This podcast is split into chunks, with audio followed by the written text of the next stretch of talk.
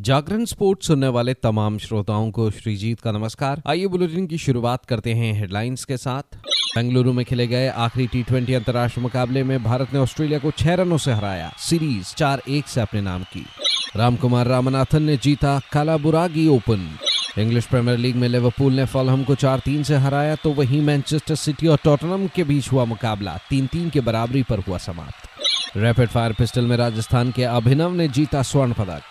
अब खबरें विस्तार से। भारत और ऑस्ट्रेलिया के बीच बेंगलुरु के एम चिन्नास्वामी स्टेडियम में खेले गए पांचवा और आखिरी टी ट्वेंटी अंतर्राष्ट्रीय मुकाबले में भारत ने ऑस्ट्रेलिया को छह रनों से हराया। इस जीत के साथ भारत ने पाँच मैचों की श्रृंखला को चार एक से अपने नाम कर ली है। टॉस हारकर पहले बल्लेबाजी के लिए आमंत्रित की गई भारतीय टीम ने 20 ओवरों में आठ विकेट के नुकसान पर 160 रन बनाए, जहाँ श्रेयस अय्यर ने सैंतीस गेंदों में पाँच चौके और दो छक्कों की मदद से तिरपन रन बनाए। तो वहीं अक्षर पटेल ने इकतीस रनों का बहुमूल्य बहुमूल्य योगदान दिया। उधर ऑस्ट्रेलिया के लिए बैरन डॉफ और द्वारशुइस ने दो दो सफलताएँ हासिल की। एक सौ इकसठ रनों के लक्ष्य का पीछा करने उतरी ऑस्ट्रेलियाई टीम। 20 ओवरों में आठ विकेट के नुकसान पर एक सौ चौवन रन ही बना सकी, जहाँ बेन मैकडरमॉट ने सर्वाधिक चौवन रन बनाए। तो वहीं ट्रेविस हेड 28 रन बनाकर जल्दी आउट हो गए। उधर भारत के लिए मुकेश कुमार ने तीन सफलताएँ हासिल की। तो वहीं अर्शदीप सिंह और रवि बिश्नोई को दो दो विकेट मिले। इस मुकाबले में ज़बरदस्त प्रदर्शन करने के चलते अक्षर पटेल को प्लेयर ऑफ़ द मैच पुरस्कार से नवाजा गया। तो वहीं सीरीज़ में ज़बरदस्त गेंदबाजी करने वाले Ravi Bishnoi player of the series बने।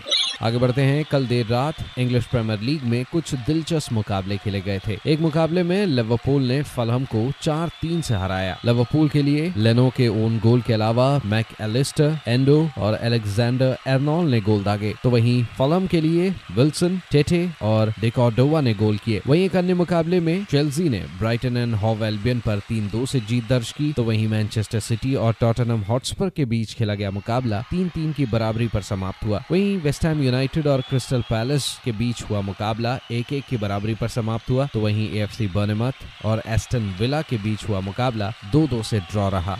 अब खबर टेनिस की दुनिया से, जहाँ रामकुमार रामनाथन ने चंद्रशेखर पाटिल स्टेडियम में आईटीएफ कालाबुरागी ओपन जीतकर सत्तावन दिनों के अंतराल में अपना तीसरा आईटीएफ खिताब जीता। लगभग एक तरफा फाइनल में रामकुमार ने अपने ऑस्ट्रियाई प्रतिद्वंदी डेविड पिचलर की चुनौती को चौसठ मिनट में सीधे सेटों में छह दो, छह एक से ध्वस्त कर दिया। भारतीय डेविस कप खिलाड़ी को विजेता का चेक तीन हज़ार दो सौ अमेरिकी डॉलर और 25 कीमती एटीपी अंक मिले, जबकि उप विजेता को 2120 अमेरिकी डॉलर और 16 एटीपी अंक मिले। आपको याद दिलाएँ, रामकुमार ने पिछले हफ़्ते आईटीएफ मुंबई ओपन जीता था। पहले पाँच गेम तक दोनों खिलाड़ियों ने अपनी सर्विस बरकरार रखी थी। इसके बाद रामकुमार ने छठे गेम में पिचलर की सर्विस तोड़कर पहला सिंग लगाया और कुछ शानदार विनर्स लगाकर बाकी गेम अपने नाम कर सेट छह दो से जीत लिया। दूसरे सेट में डेविड को कड़ी चुनौती का सामना करना पड़ा, जब उन्होंने केवल एक अंक गवाकर अपनी अपनी सर्विस बरकरार रखी। लेकिन रामकुमार की योजना कुछ और थी। चौथे और छठे गेम में दो ब्रेक के साथ रामकुमार ने एक एस के साथ अपने प्रतिद्वंदी को छह एक से हरा दिया और ताज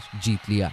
उधर राजस्थान के अभिनव चौधरी ने भोपाल में राष्ट्रीय निशानेबाजी चैंपियनशिप में पुरुष 25 मीटर रैपिड फायर पिस्टल का खिताब जीता। अभिनव ने एमपी राज्य निशानेबाजी एकेडमी रेंज में फाइनल में 30 अंक के साथ उत्तर प्रदेश के अंकुर गोयल को पछाड़ा, जिन्होंने 21 अंक जुटाए। दिल्ली के अर्पित गोयल 21 अंक के साथ तीसरे स्थान पर रहे। अभिनव ने इससे पहले क्वालिफिकेशन में पाँच सौ चौरासी अंक के साथ शीर्ष पर रहते हुए छह निशानेबाजों के फाइनल में जगह बनाई थी। जूनियर पुरुष रैपिड फायर पिस्टल में विजय वीर सिद्धू ने फाइनल में अट्ठाईस अंक के साथ स्वर्ण पदक जीता। पेरिस ओलंपिक कोटा हासिल करने वाले हरियाणा के अनिश भानवाला ने 25 अंक के साथ रजत पदक जीता। पंजाब ने स्वर्ण और कांस्य पदक जीता। राजकंवर सिंह संधू ने 20 अंक के साथ तीसरा स्थान हासिल किया। तो फ़िलहाल इस अपडेट में इतना ही। खबरों का सिलसिला जारी रहेगा जागरण डॉट कॉम और हाँ खेल जगत से जुड़ी तमाम बड़ी जानकारियों के लिए बने रहिए सिर्फ़ और सिर्फ़ जागरण डॉट कॉम पर। नमस्कार।